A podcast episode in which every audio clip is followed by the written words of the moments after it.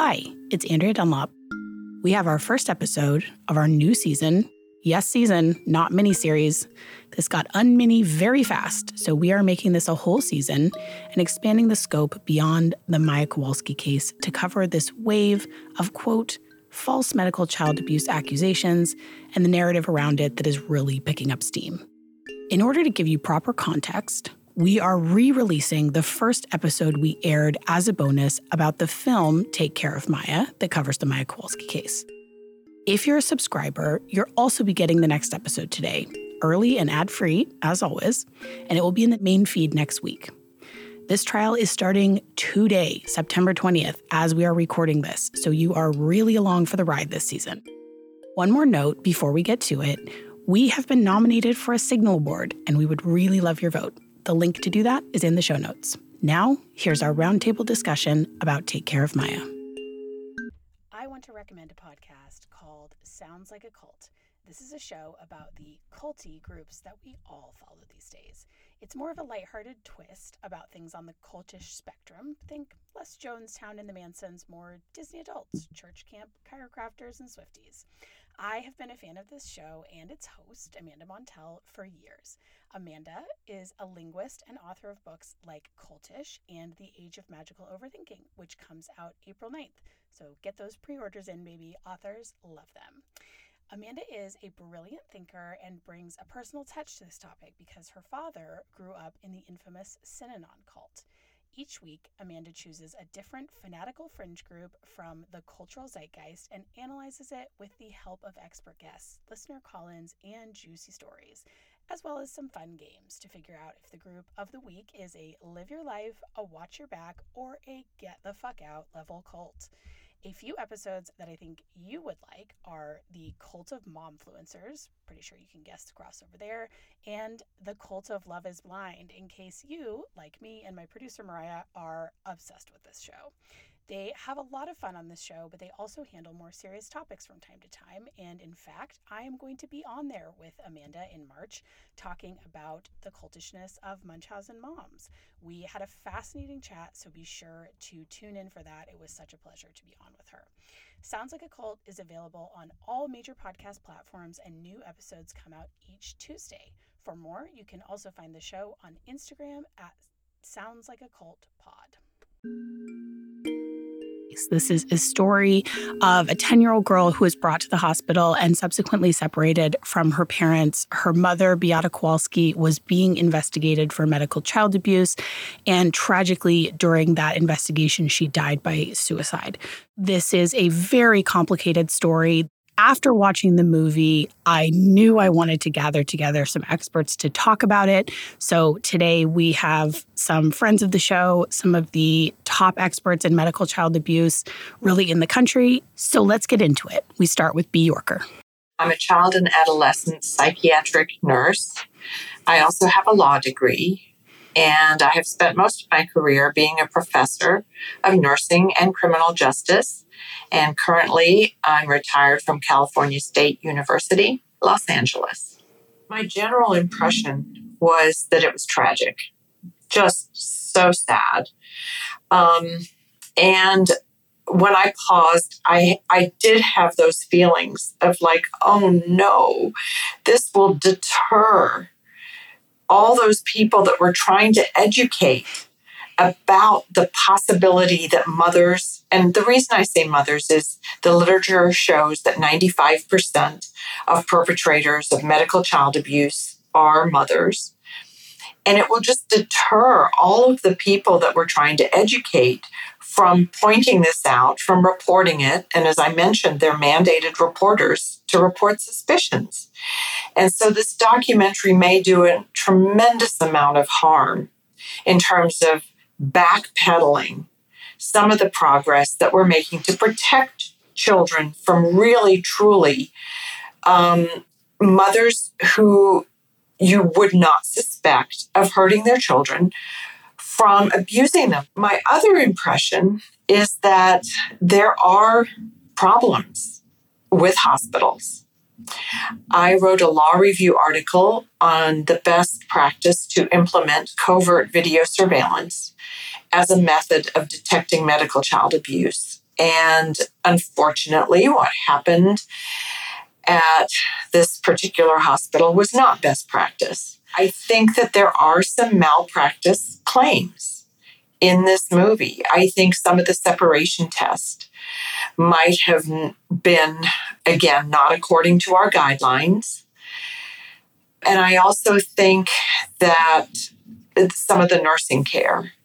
And as a nursing professor, we do see poor nursing care sometimes. And I think that was illustrated in this particular documentary. You know, I sort of looked at both sides when I watched it. You will probably recognize the voice of Detective Mike Weber from both seasons of this show. He had some very strong reactions after watching this documentary.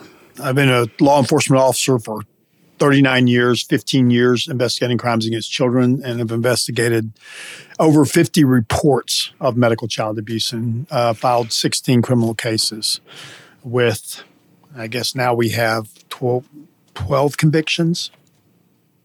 My impressions were it was a huge opportunity lost. What they could have done is looked at the actual issues in this abuse.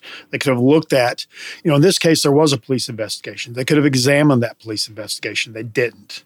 They basically hid that from viewers. Uh, they could have examined you know the problems of no policies. Well, I, am unaware that Florida has any policies in, in CPS on this abuse. Texas doesn't. They could have examined those issues. They didn't. They took the easy way out, which was a sensationalized documentary um, that is going to set back the work that we've been trying to do uh, because they're getting huge publicity off this. So it, it's just extremely concerning to me that it's going to affect judges and judges and doctors are people, and human nature is a real thing, and judges are elected, so they are going to be responsive to the public at large, as they should be, and this is going to be just a huge obstacle to o- overcome in future criminal cases that that I try to file. I just wish that they had taken a serious look at this subject matter and examined all strengths and weaknesses um, in that case. Hi, I'm Dr. Mary Sanders. I am a clinical professor in the Department of Psychiatry at Stanford University Medical School, and I am a clinical psychologist. I, I agree with what Bea and Mike said that this was just incredibly sad. Everyone I know that watched it cried, including me. I felt so badly for this family.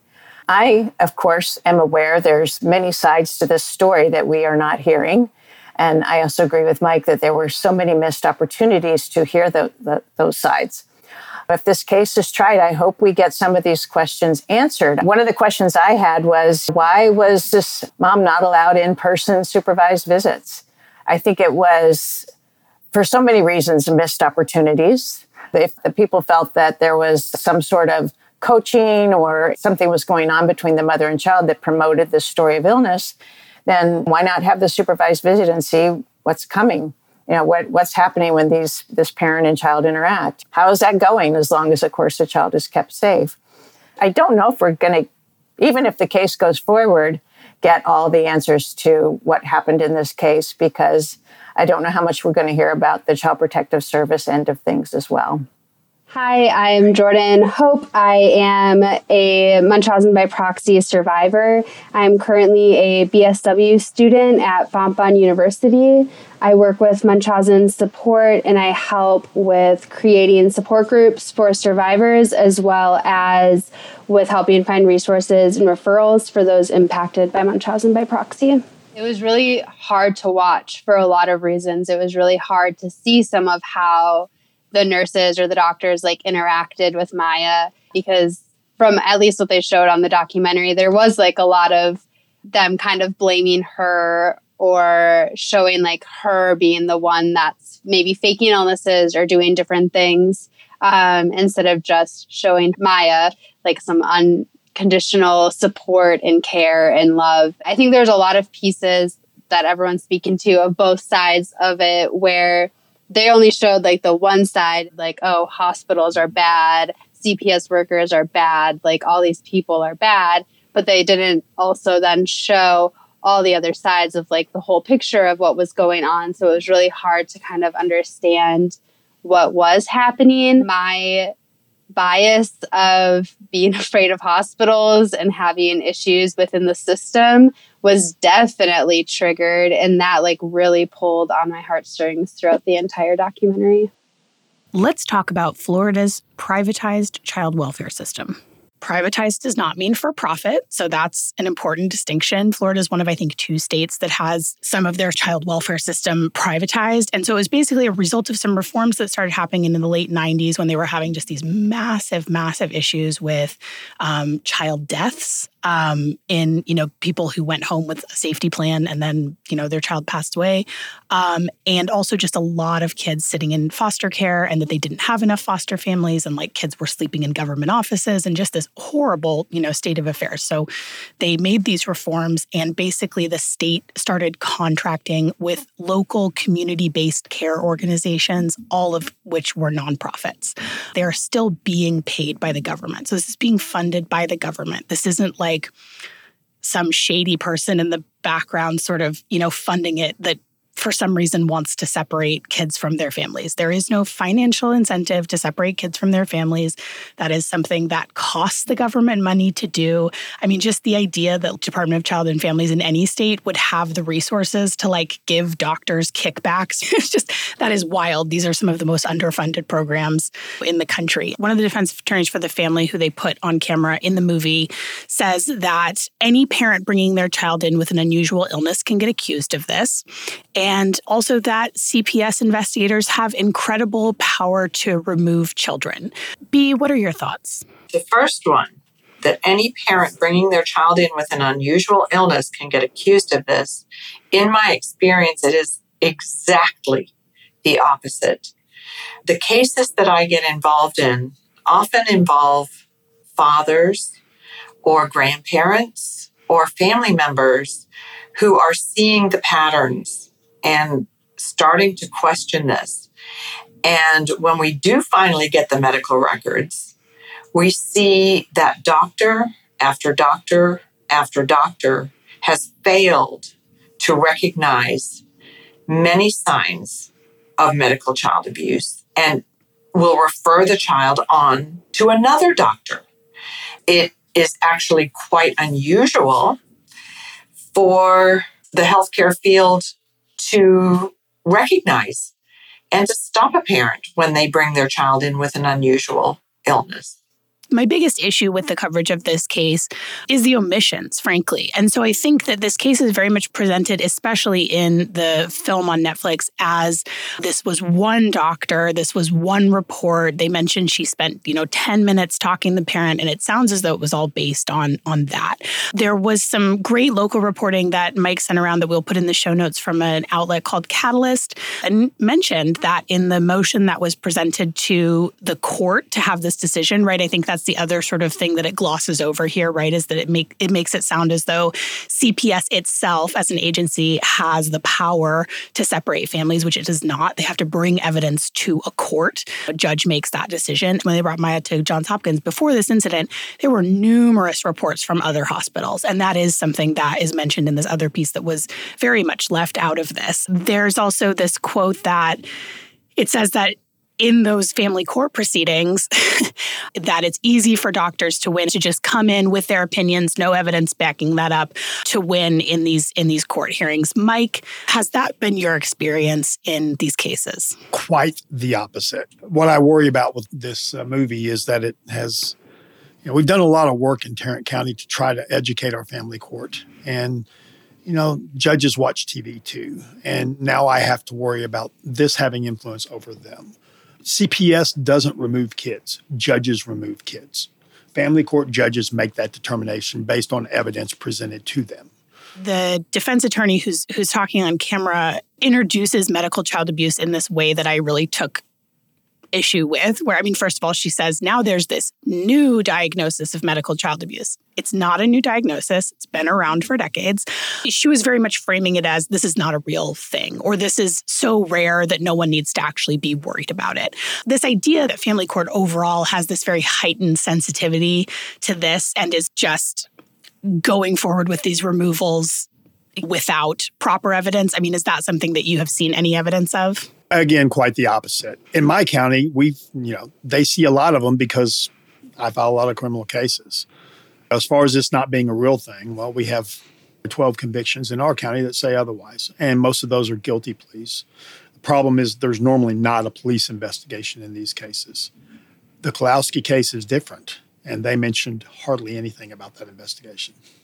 Another thing that came up that I think is is a really common misconception about this abuse that we have talked about on the podcast before, but I wanted to address specifically. You know, they make this mention that Beata, who is the suspected abuser, um, got a psych evaluation, and this was with someone that was hired by the family's lawyer, and they said you know, I believe the quote was that she was cleared of having Munchausen by proxy. Dr. Mary Sanders, I wondered if we could check in with you about whether or not Munchausen by proxy, or what they're really talking about here, is of course the underlying disorder, factitious disorder imposed on another. Is that something that can be determined during the course of a psych evaluation? It depends on the psychological evaluation. Munchausen by proxy is falsification and deception. So, in order to determine that, you need to obtain all the medical records and a- analyze the medical records, see if there's evidence of deception.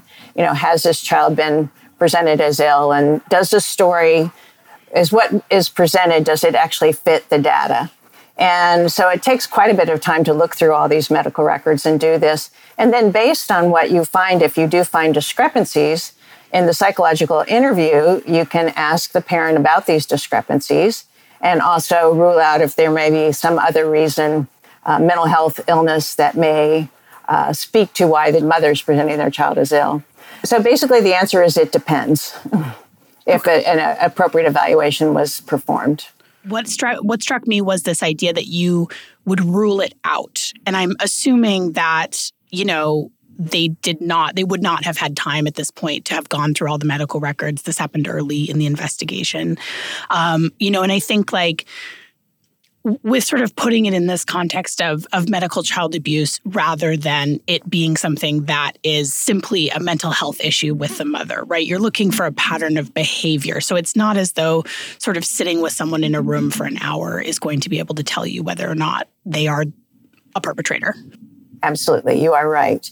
A sort of normal just psych evaluation would not make that determination. It's it's based on the records. And as far as ruling it out, what what you may find is you may you may look through all the records and not find evidence of deception. However, we also could have a situation that's more over medicalization, so not based on falsification, which would mean that this was not a case of Munchausen by proxy, but med- still medical child abuse. It could be a situation in which the child may even have a medical illness, but is being inappropriately treated or over medicalized. Right. And I think there's some really good nuance there. And um, Bea, did you have something you wanted to follow up on with that? I just wanted to point out that our guidelines say that a clinical psychologist or even a psychiatrist is no better at detecting lying on an interview than the average person. And so you don't find evidence of deception from a typical psychological evaluation. Right. So it has to go along with this medical record review pro- process where you're looking at what did the parents say in this instance? Did they change their story? Are they saying other things to friends and family? Right. We've talked about how complicated these investigations are. So let's talk about the actual underlying issue that Maya has, because I think there was another big thing that this was presented as that she came back for being positive of having the diagnosis that her parents said she had and that that was something that meant that medical child abuse had not happened which is a misconception but i want to talk through that so crps which is complex regional pain syndrome. Can we talk a little bit about what this is and why this is the kind of thing that is very complicated to diagnose? So, Bea, do you want to walk us through that? So, in pediatric patients, complex regional pain syndrome is a variety of different specialties. It is multifaceted. So, treatment involves first physical therapy. So, exercise and physical therapy are cornerstones of, treat, of a treatment plan. Psychotherapy, and specifically cognitive behavioral therapy, which helps develop better responses to upsetting thoughts or stimuli. Medication. And the medications, the first line of medications is antidepressants, Tylenol, non steroidal anti inflammatories, and in really extreme cases, gabapentin, which is an anti seizure drug. And then another facet is nerve stimulation with transcutaneous electrical nerve stimulation or a TENS unit. It uses low voltage electrical current to help relieve pain from the chronic regional pain syndrome.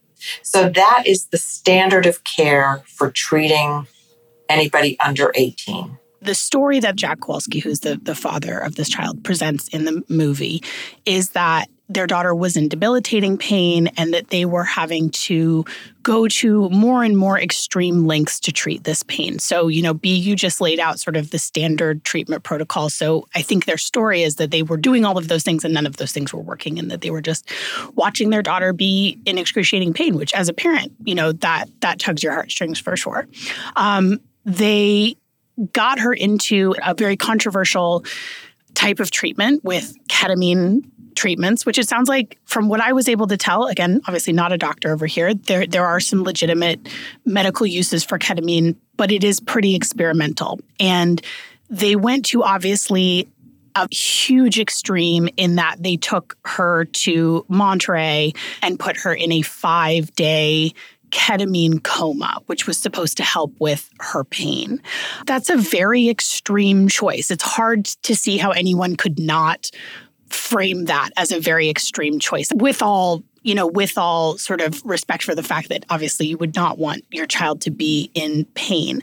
But i was struck by that and there were some things that were really left out about the way that this mother was acting. I think it, there are some really complicating factors with this case. Beata is not here to speak for herself. She died by suicide. That is obviously a very tragic thing that happened to this family and to these children. She was an immigrant. She had a strong accent. I think that we would be naive to think that that does not sort of affect the way that doctors might have perceived her, that she might have come across. However, with all of that said, some of the notes that did not get mentioned was that the things that doctor observed the doctors observed when she brought Maya to the hospital. So it's a quote again from this Catalyst article that several doctors personally observed that Mrs. Kowalski was aggressively hostile towards providers who disagreed with her, screaming and demanding that Maya be placed into a medically induced coma and have a pump implanted in her spine. And Beata once stated while she was in the hospital that Maya was in so much pain that she quote wants to go to heaven. The doctors observed while Maya was there that she acted inconsistently with her mother's claims of severe pain, including standing up in her bed and sitting cross legged, and told a nurse at one point that she was tired of these lies quote. So obviously there was it's easy to see with that context why this would be alarming behavior right? These ketamine treatments they can kill a child right? I mean Bea can you give us a little bit of context for like how much this child was possibly in danger? So ketamine treatments currently are not even really approved by the FDA for, um, especially for pediatric patients. There are some very promising studies that are being done, particularly for post traumatic stress disorder for people who are dying and in, in hospice and palliative care, that it does allow people to transcend a lot of their fears um, so I absolutely support research into psychedelics that could be medicinally useful. For the chronic pain, um, there are very few uh, routine treatment facilities that will administer it to children. Obviously, Dr. Kirkpatrick was one of these. And then to induce the coma, you can't even do it in the United States. It is so dangerous for children. And another thing that was mentioned in this mm-hmm. article that Maya was, when she was admitted to the hospital on this occasion, severely underweight and hadn't eaten for five days before she arrived because she wasn't, quote, allowed. Just seeing again with the sort of the behavior towards the doctors, the insistence on dangerous medical treatment that the doctors are saying is not necessary. And again, this thing we see mm-hmm. with feeding, which I think are just those are three elements we've seen in almost every case that we've seen. So, Mike, what what's your reaction to that? A lot of times these offenders push for treatments that are on the edge, right? The experimental, the the special treatment. Now, that doesn't mean that she's committing this abuse, but yet it is another red flag to add to uh, that concern. I've actually seen ketamine pushed for it in another case. She didn't get it. And I consistently see these offenders trying to push toward those special treatments that maybe others aren't getting obviously it's horrible to see your child in pain and i can imagine being in this position and sometimes doctors are incredibly condescending towards moms and towards parents and like these are all real things right now. But the idea of pushing for a treatment that would put my child's life at risk when there was something like physical therapy, gabapentin, those kind of things where there's no risk of death. As a parent, that seems unimaginable to me. I'm very lucky that I don't have a child with a chronic condition, so I don't want to completely say that there's no, you know, there's no loving parent that would sort of continue to push the envelope. But I talked to a friend of the show who is who is a pediatrician in Florida, and she actually I'm going to give some of the context she gave me for sort of some of these systems in Florida that they they harped on a bit, and just give some context for how things work over there. One thing she said that really resonated with me is when you have a child who is who has like a terminal condition, who has terminal cancer, and you're trying to go up the line of getting these more and more experimental things, it makes sense that if your child has a diagnosis where you're just trying anything, but in this case, it just seemed a bit murkier with this diagnosis that she had. I have to say, the doctor really complicated things for me in terms of motives because you see this Dr. Kirkpatrick saying that he told the mom that if her daughter did not receive these treatments, she would die a slow and painful death. And then, of course, they cut to Maya, and here she is, beautiful, healthy 17 year old. So obviously, she did not die a slow and painful death from not getting ketamine treatments. I want to go to you, Joe, and just ask you I know you had some strong reactions to this. Yeah. So initially, when I watched the documentary, I had not read anything about the case. I kind of wanted to go into it and just like watch the documentary as is before reading too much from anybody else. I felt so horrible for Maya the entire time. I hated the doctors that they wanted me to hate. I hated the system. I very much fell straight into every single part of what they were trying to accomplish within creating the movie.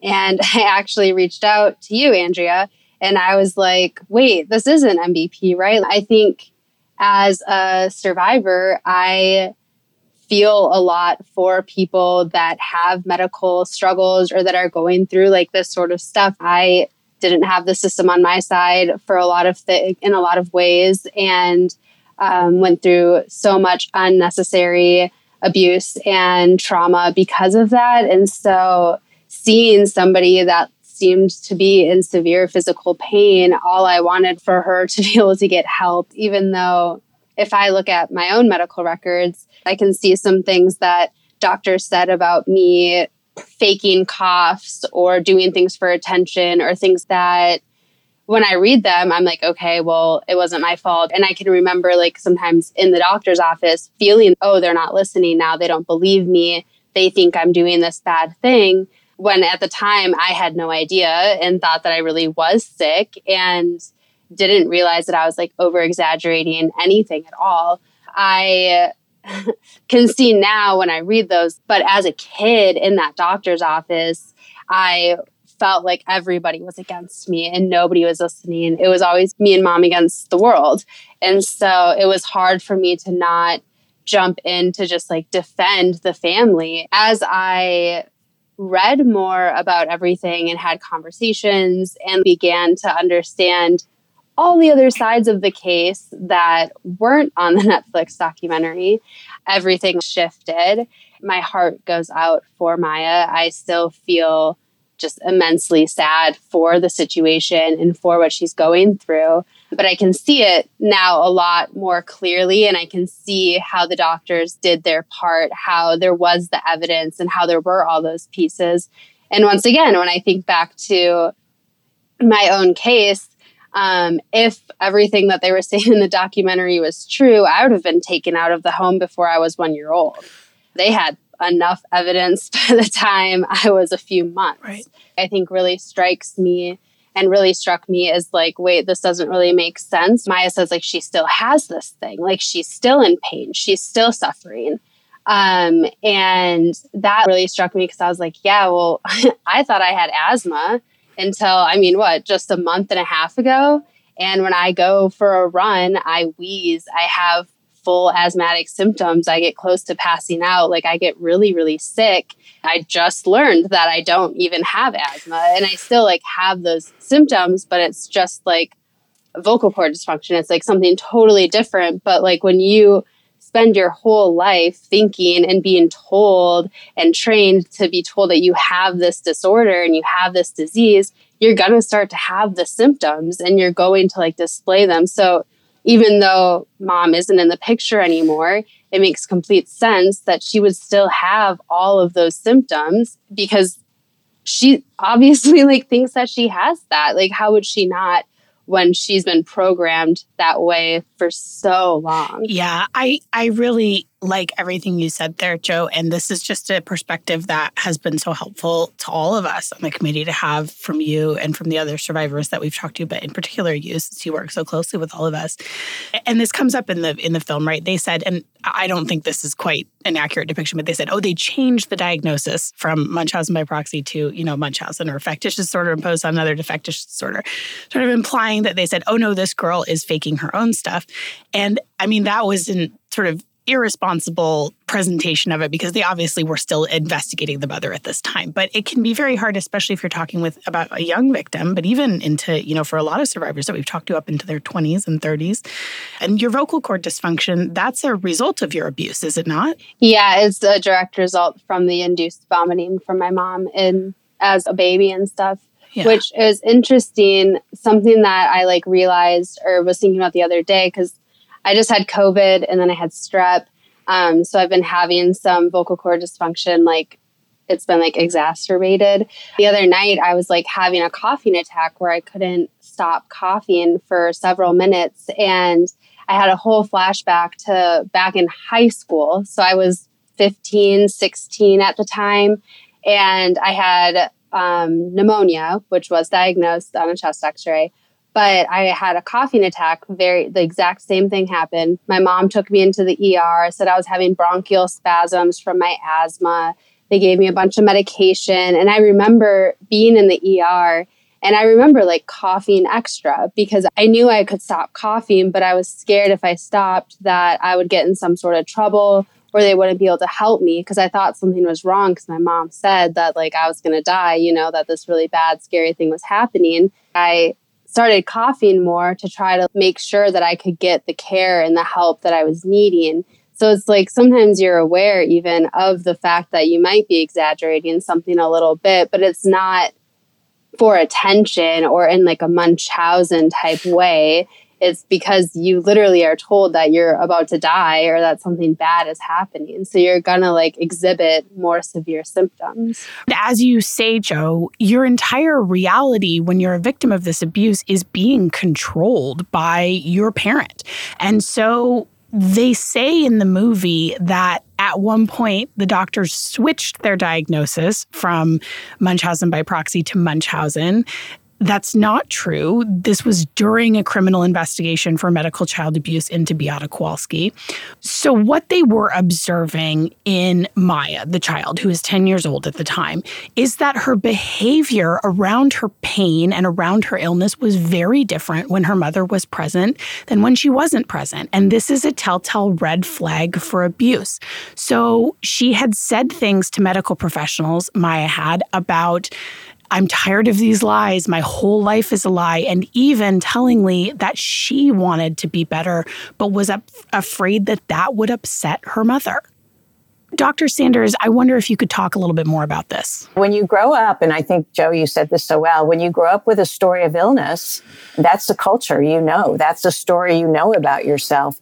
And and it sounds like, you know, in in this situation, there was some evidence in which I, I guess she was scratching herself and um, moving her legs and things that didn't fit with the, the story. This is what she's been told that she has this problem. Yeah, I totally agree. Yeah. Yeah. But we should, I think, no matter what side you're on, I don't think anybody blames the victim.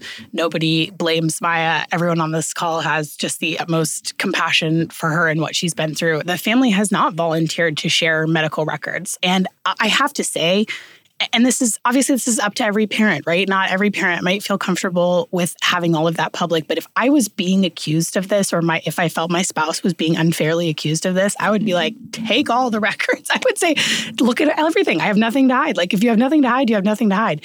I'm not saying that this family is is is trying to hide things, but I think it's like people need to recognize how one sided this narrative is without any of this context around why there were these suspicions. And there seems to be this sort of backbending in this movie into saying that somehow the doctor is profiting and somehow this organization that she worked for is profiting. I have to just say this as a parent I cannot imagine what her father is thinking, sticking her at the middle of a national media spotlight in well, well, it, her and her brother are going through all this. As you know, Andrea, I'm not a big believer in coincidences as a detective. I, I just thought it's important to bring up that, you know, there is another motivating factor here, and it is a big pile of cash. Just going back to dad putting his daughter in this position, just being the police officer that I am with the, you know, the uh, suspicions that I have, never discount the motivation of money and when you're looking at a $220 million lawsuit, that's a lot of money motive to throw on top of it. And in dad's defense, he also has a ton of lawyers in his ear telling him they're going to get this money for him.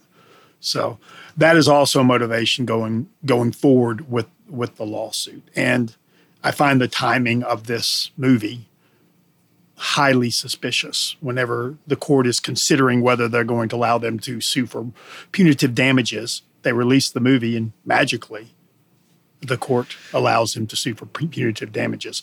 So this Maya Kowalski story, like many other similar stories I've seen covered in the media, is being framed as a false accusation. But it is not a doctor's job to accuse, investigate, or prosecute a parent for a crime. A doctor's job is to report when they have a suspicion of abuse doctors will be the first to tell you that they make mistakes.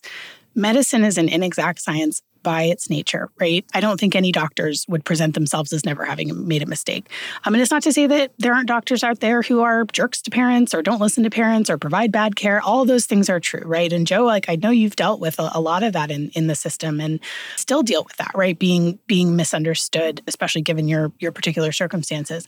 But what I think is really wrongheaded to me is this idea that somehow this is something that a doctor would want right to accuse a parent of medical child abuse. In Dr. Carole Jenny's book on medical child abuse, she talks a lot about this, right? One of the barriers to dealing with this abuse is that it's so horrible for doctors to realize that they've been used as a tool to abuse a child, that in fact they may sort of look for any other explanation for what's going on than that. These are people who went into their profession by and large because they want to help children and to realize they've been used to hurt children is horrible.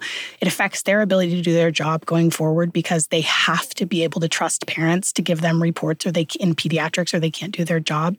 And then they know, especially now in this climate, that on the other side might be waiting for them um, a big documentary that's going to permanently ruin their reputation and cost them their livelihood that to me is a really horrible state of affairs. So, Bea, I wanted to ask you I think my question for the people on this sort of side of like these are all false accusations and these doctors are out of line do we not want people to report suspicions of abuse? What is the sort of doctor's role if they suspect abuse and what is their responsibility to a child in their care in that situation? Doctors and nurses and teachers and dentists and therapists are all mandated reporters. And being a mandated reporter does not mean you have to prove the child is being abused.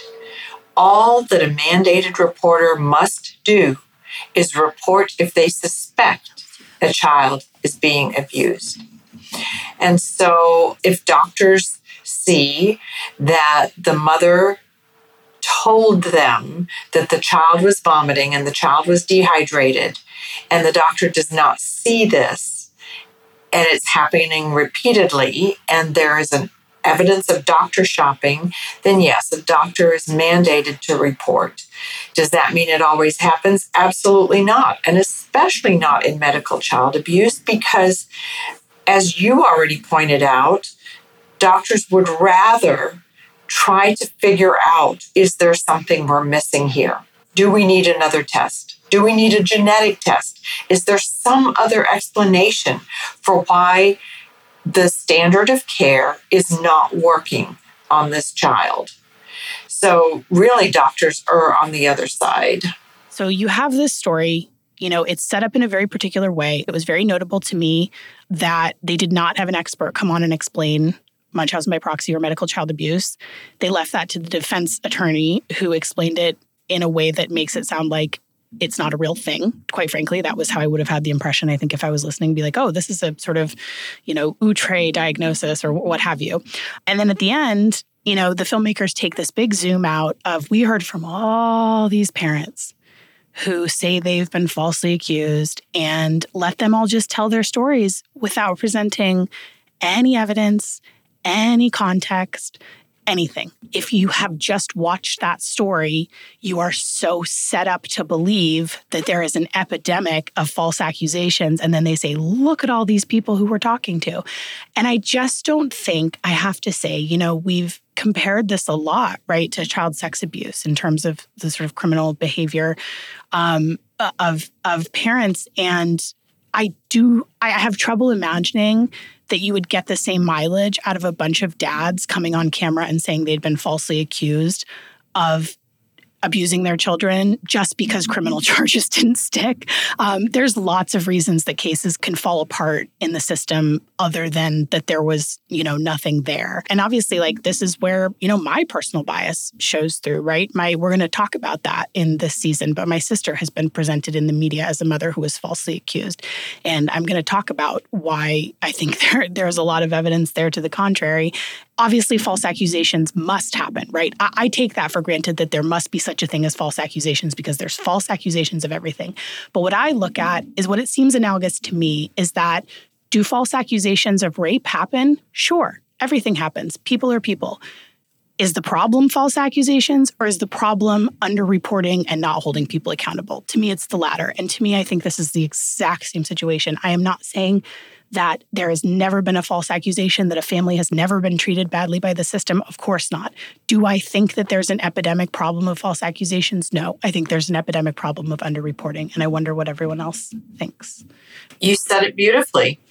And unfortunately, Dr. Smith was not quoted in the documentary where she, you know, just basically explained how hard it is to be a child abuse pediatrician because you see the saddest, most abhorrent things that are done to children every day. And you try your best to protect children. And that part just was absolutely omitted from the entire narrative of this documentary. Well, and uh, what really struck me is they presented no evidence, right? You are set up to believe that all these people have been falsely accused. You don't know if they were criminally charged. You don't know if they were criminally convicted. You don't know if they're on probation. You have no idea. What worries me is there have been offenders in this particular form of abuse, medical child abuse, who have the ear in my state of state legislatures, right? They can be highly influential. A crying mom with a medically fragile child that the state tried to take away. That's very powerful. And not only that, you know, on the cynical side, uh, that can be a lot of mileage for a politician. And they have been extremely successful in my state of getting the legislatures here, of making things harder for CPS and for us to file criminal cases on child abuse. And we've seen a shift. The, uh, you mentioned Florida, the, the pendulum has swung. Um, it's, you know, it'll probably swing back at some point when, it, when a bunch of kids start dying. But the pendulum has swung to parents' rights over children's rights in at least in my state. My concern with that ending is now you're going to see that push nationally. Something that's always struck me is that you don't see the media covering cases unless the child does die. Like the Olivia Gant case, which I think like that is a case that we're all familiar with. It's a case of a little girl in Colorado. The hospital had suspicions. They did not report. They let her mom take her home to in-home hospice and she died by starving to death and there was nothing wrong with her. And this wasn't even investigated until years later when that parent tried to bring their other child in for unnecessary cancer treatment, and then they reopened the case of this child's death. The grandparents of the child, rightfully, in my opinion, sued the hospital because they found that they had suspicions and did not report. What are we asking child abuse pediatricians to do? If they don't report, they get sued, right? In the Olivia Gant case. If they do report, they get sued. In Maya's case, we're putting them in a very tenuous position. And I don't know what that we expect them to do in those situations. Mandated reporters need to report when there is a reasonable suspicion of abuse. And then there needs to be further evaluation. I have been on the end of doing those further evaluations, and sometimes we find that there isn't substantial abuse.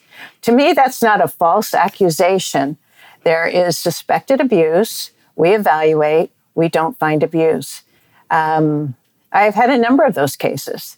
Uh, and at the same time, I agree with what everyone is saying here. It's much more likely to be the other way around, where we don't get the reports, and then later the, the child continues to be harmed and, in some situations, lose their lives.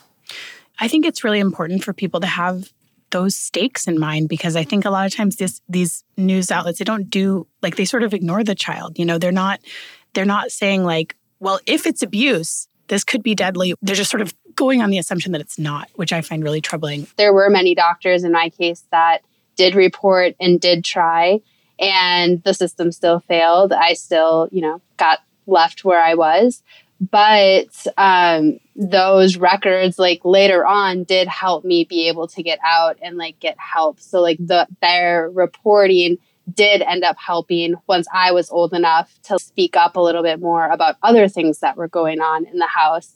And so even even if nothing happens from the report initially it's still so important to have that paper trail and to now have all of these people that are really scared for a good reason after watching a documentary like that to report, it's just going to end up making it so more children get stuck in these abuse situations. And it's terrifying because a lot of children don't end up living then. And it's just, it's heartbreaking to like think about how many children we are all sitting here trying to like help save and raise awareness and do these things to change how things are and then to have things like this documentary come out that directly go against everything that we've done research on and have been fighting for for so long. It's just it's devastating Thank you, Joe. I agree with you. And one thing that we do know from looking at a lot of these cases, which again are sort of more likely to fall apart than than not, even if there is really strong evidence, is that those interventions can slow down the abuse or change the trajectory of it. And so, um, I thank you all so much for being here, and um, keep fighting the good fight, everybody. Since recording this episode, more about this case has come to light, and I have a lot more documents that I've been looking through about what the actual evidence against Beata Kowalski looked like. And so I am going to talk through all of that in a part two.